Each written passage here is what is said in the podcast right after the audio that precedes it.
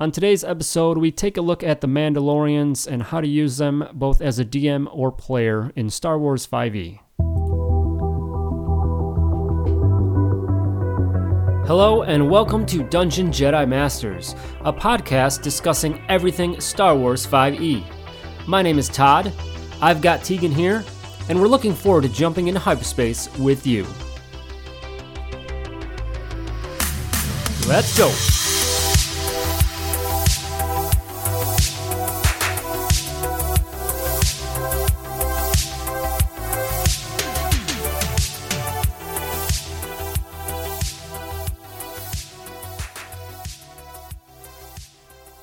Hello, everyone, and welcome to Dungeon Jedi Masters podcast, episode 32.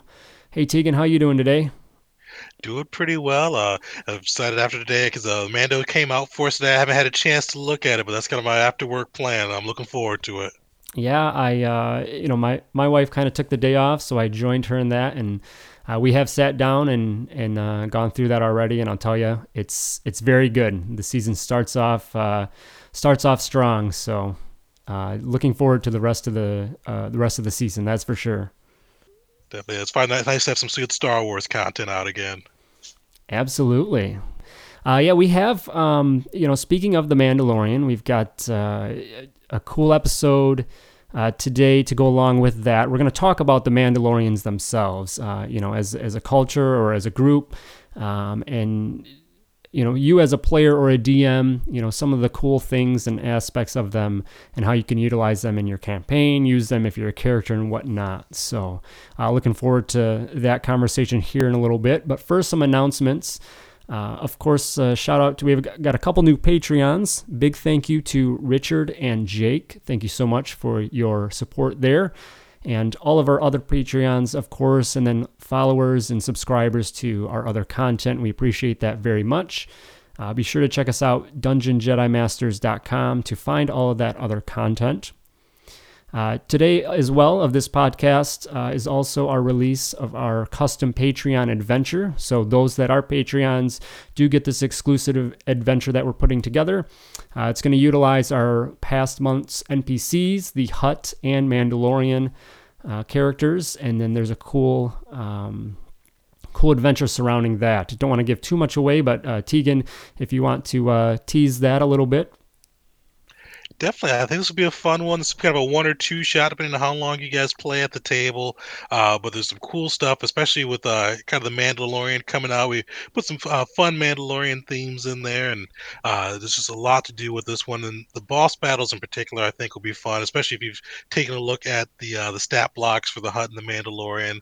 Uh, I've played around with them in a couple of my other groups, and they're just a fun fight to have, and there's just a lot that kind of comes up with it. so I think this will definitely be an adventure that uh, your players will enjoy if you decide to run it. Yeah, absolutely. You know, just kind of as we we're working on this, putting together, it looks a lot of fun, and, and especially utilizing these cool NPCs. Uh, additionally, I want to give a shout out to uh, Nick uh, on Instagram. Nick does art with underscores in there. Uh, I saw him on Instagram and he had a few maps and things for for Star Wars uh, 5e and I reached out and uh, he's putting together a couple exclusive maps for this adventure. Uh, so we're hugely looking forward to that. Uh, and I know he creates some custom uh, VTT assets and whatnot. So um, we'll give a shout out to that. So, but a, uh, a shout out to Nick. Thank you for that. And for those Patreons, that'll be something to look forward to for sure. So what I've seen so far, though, those maps look pretty sick. So it'll definitely be kind of a fun addition if you're playing online, or even if actually playing in person too. You could probably print them off. Yeah, it's always a great addition to have something like that uh, ready to go. So uh, I think that's everything on our end. Uh, there is a new uh, new Star Wars 5e species that came out. Um, pronounced it the Abyssin. Does that sound right? I think so. That's how I pronounce it. Uh, these are a, a, cool one. Uh, so this is uh, definitely kind of another new one out there. Uh, these are kind of if you're going for kind of a good creepy feel, it's kind of a good Halloween release too. Uh, this is definitely the species that's going to fit that for you. The Abyssin are from uh, Byss. Uh, so Byss, if you guys know Legends, that's usually uh, Palpatine's little kind of vacation planet where he spends a lot of time making dark side experiments and things like that. Uh, these guys are going to be perfect for a Berserker build if you're going that way.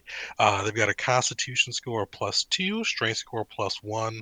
Uh, but one of the cool things with them is kind of similar to how the Trandoshans have. They've got rapidly regenerate, so you can heal quickly, both at will and in response to danger. So you can either use a bonus action if you just need to do some hit dice on your turn, or if you take a hit, you can use a reaction to burn some hit die. So this is going to be a great one. So you can self heal with that, and especially with the Constitution plus two, uh, you'll be pretty hard to take down. One thing though, it's gonna be a little bit harder. These guys are tech impaired, uh, so this is gonna be something. If you you're not gonna be want to be an engineer or a scout with this build, uh, but basically, while the engineer, uh, the Beeson are good with some tech. Uh, they experience difficulty using more complex equipment like wrist pads. Uh, so you cannot use tech powers or take levels in any tech casting classes. Uh, so with these guys, you're probably going to want to go more towards that fighter, that uh, berserker build, and kind of stay away from any of the the more intelligent classes. Cool thing though, especially if you're going for a crit build that fishes, uh, you can get savage attacks. So basically, whenever you score a critical hit with a melee weapon, uh, you can roll one of the weapon's dice one additional time and add it to the critical hit. So you can do some really good damage if you build a good crit build with this one. Very nice. Another good uh, addition to the species, the ever expanding species catalog for Star Wars 5e. So excellent. Next up, we have uh, two more submissions for our DM Spotlight. Uh, thank you, of course, to everyone who has submitted so far. a couple more uh, additions here. So, first up, I have a submission from uh, Chewy uh, NW, and they, uh, their experience, they are currently DMing uh, SW5E campaign, and they have run some one shots in regular 5e previously. their campaign name is A Galaxy Divided. this is a Legends timeline set after the destruction of the second Death Star Thrawn has returned and threatens to reunite the Empire, while the criminal scum of the galaxy is using the political vacancy to expand their power as the new republic wanes after their victory. So very cool there, picking you know specific established timeline and and uh, you know likely uh, deviating on their own path. So always a cool way to do that. Uh, they have. Um, they're just about to go into 10 sessions, so a, a good length uh, there, depending on their session time. And then they have three players at level six, so another one of these little bit smaller party sizes. Uh, but uh, you know, I think that'd be you know a nice intimate size and lots of opportunity for player interaction there. So, thank you, Chewy. Uh, Tegan, throw it over to you for the next one. Definitely. This is kind of cool. This is uh, one of the players uh, submitted on behalf of his uh, DM. Uh, so the Devil Cardinal submitted it, but uh, the Revolver Held is the GM. Uh, so kind of a cool player, kind of a, be able to jump in and give a little information on the campaign. Um, I think this is the player's experience, but they've got a extensive D and D experience, and they've been playing for a long time. Uh, so they started with uh, Advanced Dungeons and Dragons, which I think is two E. Uh, so they've been playing for quite a while with uh, the different versions of D and D, uh, and they've also played uh, Pathfinder two E and Starfinder as well. their campaign is the Darkest Descent. Uh, it's kind of a cool campaign name there. Uh, it looks like almost a little bit of an alternate uh, kind of a reality play, at least so from what I'm reading. Uh, basically, it starts at the conclusion of the Clone Wars, and the galaxy stands at an awkward time in history uh, where there's a rebellion seeking to reform the Senate proper, uh, and separatists have taken mainstream control of the galaxy. Uh, during this time, uh, adventures from around the stars uh, rose up against the forces of the dark side, uh, banding together to create an organization powerful enough to combat the galactic menace. Uh, so the players are these adventurers, and together, through any means necessary, uh, they're going to try to stop the Sith from rising, uh, or so it is believed. They said. Uh, so kind of a cool concept there. Uh, they've been playing for about six months with about 12 sessions, and they included the hours on there too. So they've all together they've got about 60 hours into the game. So definitely kind of a great place there. Uh, four team members, uh, and they're about to hit level five uh, starting. Uh, I think next session it says. So five's definitely one of my favorite levels, and just one of those. You kind of your build starts coming together. So this will be kind of fun as they proceed into the adventure. Yeah, absolutely. Uh, you know, another kind of that four size uh, party. You know, I know four is the standard uh, that the game is kind of ri- originally built for. Um, I'm enjoying my my game with four players right now. I think it's, um, you know, I, I enjoy five as well. I know. Have you done what different sizes have you done, Tegan? You Uh, stick on the five. For my games I'm running, I've got five, six, and five, and five is my favorite. Uh, six is a little too much, but sometimes it's nice in case somebody mix, misses. But Mhm. five is when everybody's there is like my preferred number. Well, uh, to both of you uh, with those submissions, thank you so much. Uh, anyone else, if you would like to submit your uh, campaign, please do so. We'd love to uh, highlight that for sure. Always enjoy going through these. With that, uh, we can jump into our main topic today. As I mentioned earlier, uh, we're talking about Mandalorians. Uh, we've got lots of information here, touch on the lore a little bit, go through their culture and, and a lot of the little aspects of that. Uh, and then, you know, how you can kind of use them in a campaign, both as a DM and as a player. Um, one thing that's great about the Mandalorians is that there's a ton of uh, material uh, information out there. Uh, Wikipedia is, you know, I'm sure chock full. Any of the previous tabletop uh, RPG systems uh, are going to have lots of information on the Mandalorians as well. So, you know, do some digging and uh, find some extensions to the stuff we'll provide here.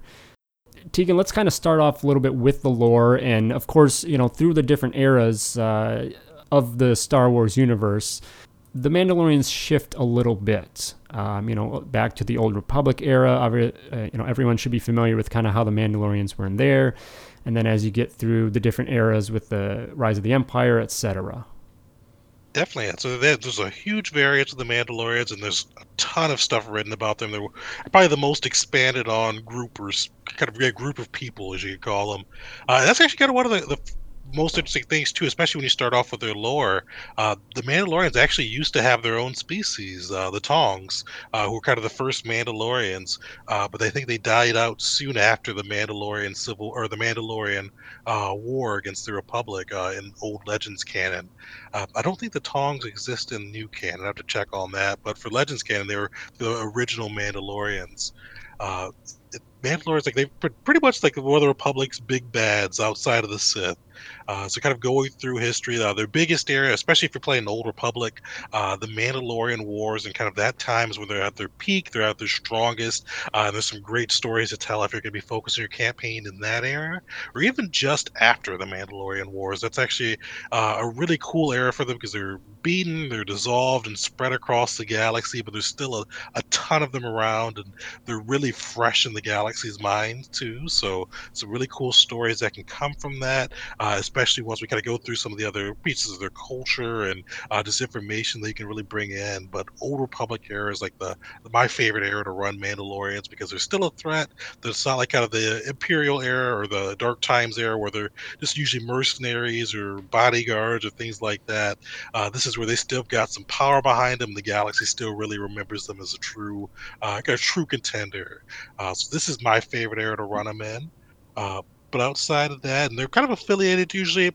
Uh, so either with uh, the Mandalorian uh, Empire itself, uh, or often they've also worked with a couple of the, the Sith empires too. Uh, so I think they worked with Exar Kun during his revolution, uh, as well as the uh, the SWTOR Sith with uh. Uh, so some cool stuff in there, and it's just really the kind of their most prolific era. Would you say that you know outside the old republic, you're going to see the Mandalorians more as those fringe like bounty hunters and mercenaries? Pretty much, uh, and yeah, it's pretty much exclusively after that. Uh, there's a little bit uh, as you get into the prequel era, uh, depending on how far before the prequels you go. There's a little bit of build up with the Death Watch and Mhm. the uh, the Protectors, or not the Protectors. Yeah, I think the Protectors, or True Mandalorians is what they go by. Uh, so there's a little bit of a build up with that aspect, uh, but usually they're pretty dissolved. The only other time that the Mandalorians become another kind of a true nation again is if you go super far into the future and go uh, during the Legacy of the Force period. Uh, but outside of that, they're usually pretty spread out, and there's really not much of a big presence of the Mandalorians. Right. Yeah. So yeah. So that's you know definitely something to keep in mind out there as a player uh, and a DM. You know, if you're like myself, you're a little bit new to some of the lore. uh, is keep in mind that if a player wants to utilize that, or if you're using them as an NPC, how they fit in, and you know how they're connected to the to the universe there. So definitely good to touch on. Let's get into these Mandalorians themselves. I mean, they have uh, a very fleshed out culture uh, and whatnot uh, in the Star Wars universe. There's lots of things. It, it's great. Uh, f- as a player and a DM to utilize them because there is all these references. So you know, right down to languages, uh, you know, there we'll touch on uh, armor color meanings, which is super cool. So you can really get into the weeds and and flesh out a very cool character. So, you know, maybe uh, Tegan start from the top. Uh, becoming a Mandalorian. What's uh, what do we start with there? and that's one of the cool things with Mandalorian, especially from like a player perspective uh, for the the Star Wars 5e game. Uh, is after the, the Taung are dissolved, and even actually during the Taung, uh, when they were still the, the key Mandalorians, uh, the species really didn't matter. They take anybody in who they thought could fit their culture. Uh, so as, long as like another Mandalorian kind of inducts you in and uh, basically gives you kind of the, the code uh, and gives you kind of their key tenets to live by and some armor, uh, you're a Mandalorian at that point. Uh, so for tabletops, that's one of my nice things with it. So you don't have to worry about you just have to be a human or even a Taung. You could be pretty much any species you want to be, uh, and you could still be a Mandalorian as long as you kind of fit the other aspects of the culture. So definitely kind of a little freeing aspect for this. Very nice. Yeah, great. Uh, I, I know in one of our other campaigns, we had a Kel Dor player, and you know they wanted to go through that Mandalorian route, and you know that worked out. So that's one of my favorite aspects with them is just as long as you got to live up to their values, they'll pretty much take anybody. right. So uh, yeah, let's keep going with this. Um, you know, I mentioned uh, the language. There's lots of uh, you know resources for that. What can you tell us about the language and and maybe uh, you know its use or anything uh, within a tabletop game? Definitely. This is especially either way, if you're the DM or a player wanting to kind of represent the Mandalorians, go to Wikipedia. You can just put in Mandalorian language. It's like I think the only language for Star Wars that's really been extensively expanded. Uh, one of the authors, Karen Traviss, really went all in with developing the Mandalorian culture, and uh, that led to the language's development. Uh, so you could really there's a lot of cool different phrases and things like that that you could really use to kind of up your character's Mandalorianness.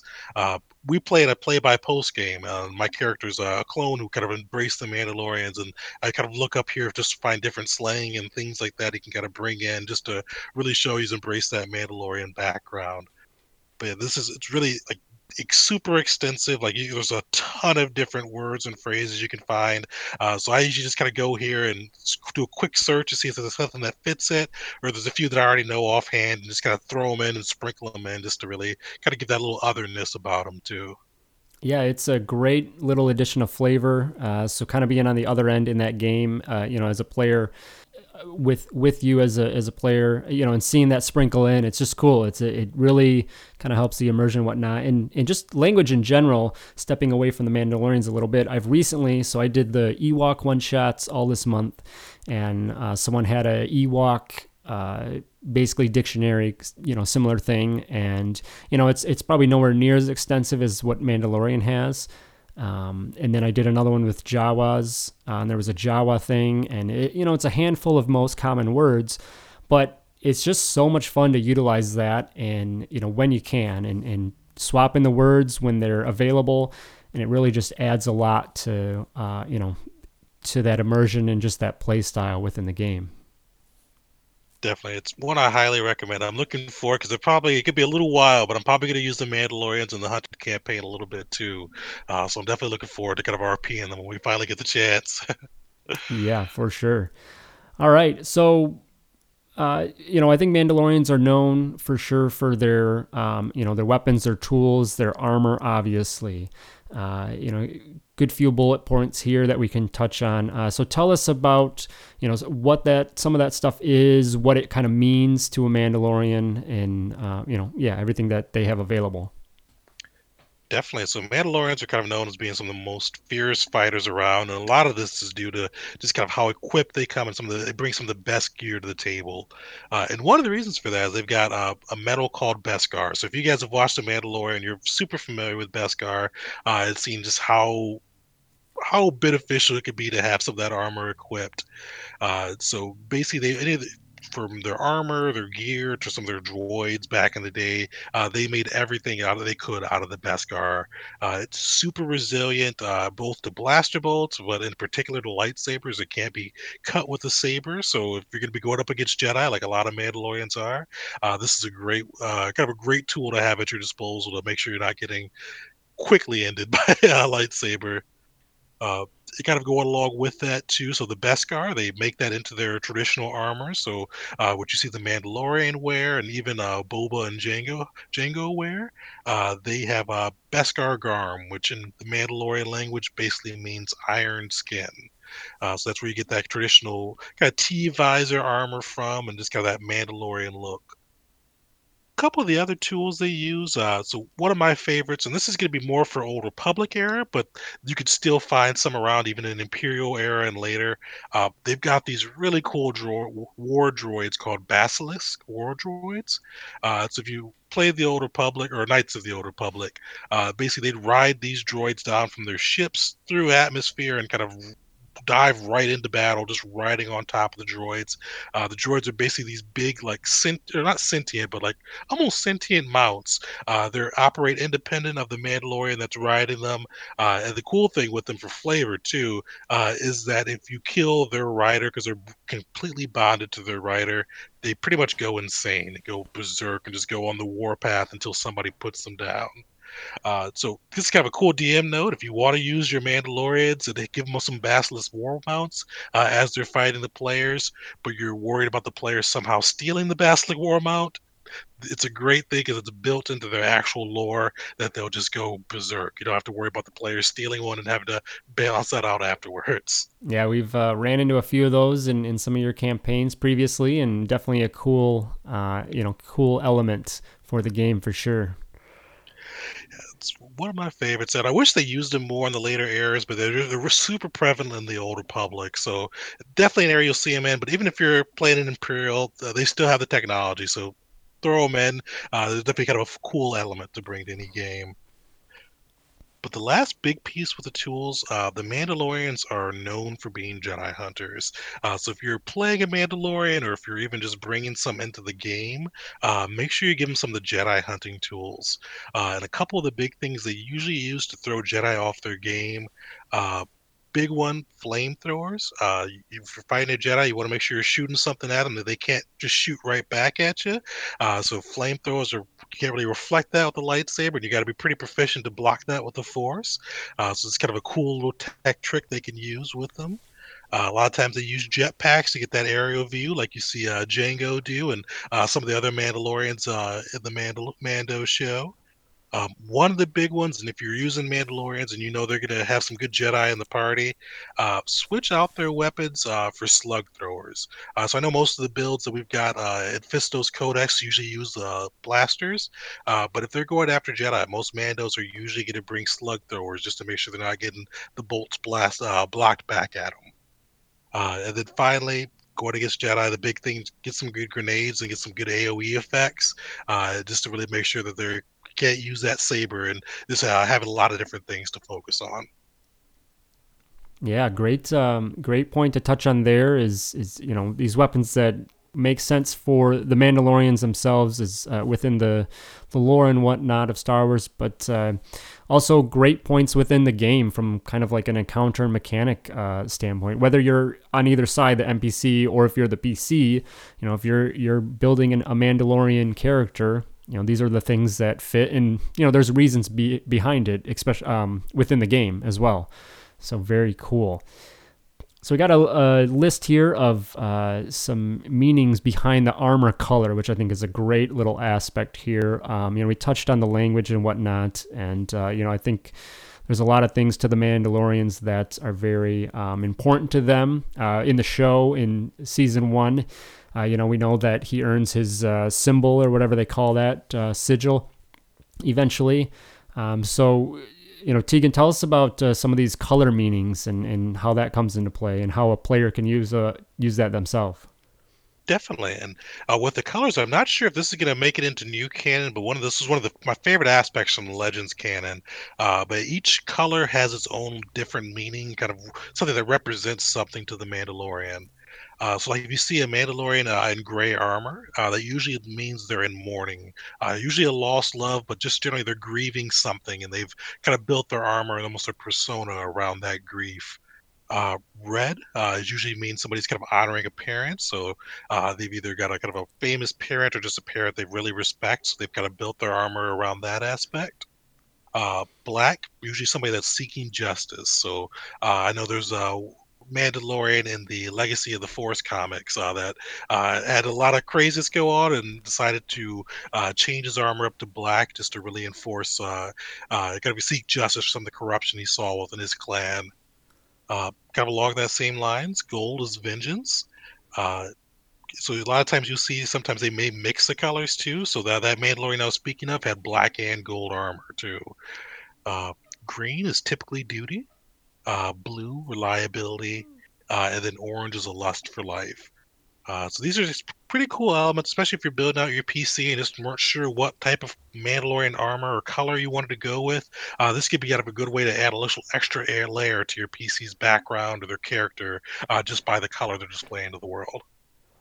Yeah, great little elements, great little touch that you can uh, add in. I was I was whipping up um, an NPC for something the other day, and I, I, started looking up meanings of words in different languages and and throw that together. So, you know, anytime you can create a little touch like this to help with your backstory, I think is very cool, and and to have all this stuff stuff out there uh, is is great. So, uh, anything else on their culture, Tegan, that that you would touch on, or you think would be uh, pretty good for a player or a DM to to make note of? Those are the big things. Uh, outside of that, uh, I would just really kind of they're a warrior culture. So if you're building a PC in that side, or even just using them as uh, NPCs, uh, just really stress that they're uh, often known to be pretty cocky and taciturn too. So uh, really got to make sure you're representing that in. Uh, I know a lot of different uh, the Star Wars characters in universe have just really been annoyed by how arrogant some of the Mandalorians can be. So play that up, uh, but also make sure they've got those skills to kind of back up that arrogance too. Yeah, absolutely. Uh, definitely a big, uh, big part of that. Um, so we have kind of sprinkled it in through this conversation, uh, but you know, using them in a campaign, what else uh, would you would you touch on and, and mention for um, you know the DM and the player? Anything else? Uh, one thing I would mention, especially for the Mandalorians, uh, just to one thing I think of well, a lot of people like Mandalorians for Star Wars is they're kind of a give you a little bit of a break from the Sith and the old Jedi versus Sith conundrum. Uh, so this could be a great way if you've got a party of Jedi uh, or a party of Force users, even kind of a mix with uh, Jedi and Sith, uh, to give them the break of using the big bad being another Sith. Uh, you could make that Mandalorian the big bad, make him kind of the the focus of the campaign. Uh, the cool thing with Mandalorians is they're one of the few people that can stand up to Jedi and fight them on pretty good terms terms. So it's kind of a good way to just do something different and kind of a different aspect or different angle, uh, but still keep it really Star Warsy at the same time. Yeah, definitely. It's always nice to switch that up uh, when you can. It's not just this the simple, straightforward thing, as you said, Jedi, Sith, and whatnot. Um, you know, I know we had uh, the last uh, last episode when we talked with Ashy with the uh, Lost Republic West March. You know, I thought a cool uh, factor in their their setting is you know they had the faction for the Mandalorians, and um, you know that brought in that different group, uh, creating that different dynamic as well, where they were you know very influential into the stories as well. So it's great to have that kind of third party, if you will. Definitely, it's kind of gives a little more dimension, just some more options too. Especially uh, as a DM, it's always nice to have just kind of little different things you can kind of slot into place, or just give you some different story ideas. Yeah, hundred percent. So uh, yeah, I think that mostly wraps up you know everything. I mean, we could of course you know talk on and on if we really dive into some of the stuff. Um, I think lastly we'll touch on a little bit uh, you know just off the top of our head uh, some other resources out there. Uh, I know that on the Star Wars 5e Discord at least. Um, you know, a lot of people ask, uh, how do I build a Mando? Uh, and so there is, um, if you just kind of search for that, uh, there is a I know somebody that has the permissions can uh, do one of the uh, uh, quick commands to give you links to. Uh, I think there's some documents on uh, doing so. So if you want to build one in Star Wars 5e, they'll give you some tips on doing that. Um, you know, of course, the Wikipedia, things like that. Anything else you can think of, Tegan, that would be great resources for people to, you know, to go to when they're looking for that stuff? Definitely. So Wikipedia, like you said, is a great quick resource. If you ever did want to just read kind of some good stories around the Mandalorians, um, try the Republic Commando series. Uh, it could be a little bit divisive in the fandom, but if you want to learn more about Mandalorians, perfect spot to go to. Uh, Karen Traviss does a really good job of going into their culture, their language, just a lot about them, uh, and it just really kind of makes some really good reference points for either making a campaign or even just playing uh, a Mandalorian PC. Nice. Yeah. The, obviously, the literature is always a great resource uh, for anything within Star Wars. So, always good to dive into a good book. All right. Well, uh, yeah, I think that wraps everything up for now with this, uh, with our chat on Mandalorians. Uh, I hope that helps you guys out there who are building a PC or using one in your campaign. Uh, we're going to kind of continue a little bit uh, on um, on topic here. Uh, next episode, we will be doing a class spotlight on the Scout. The Scout class is a perfect class to use if you're building a Mandalorian. So we'll probably touch on that a little bit within the that episode, specifically for a Mandalorian. But um, you know, in general, we'll look at that class uh, next time. That should be a fun one. I play a scout in the play-by-post campaign, and they're definitely versatile, and they can do some uh, pretty neat things too. So that'd be a fun one to dive into. Absolutely. All right. Well, with that, uh, we thank everyone again for all of our listeners, our followers, and subscribers. Uh, be sure to check us out, dungeonjedimasters.com, and we'll see you next time. May the Force be with you. May the Force be with you.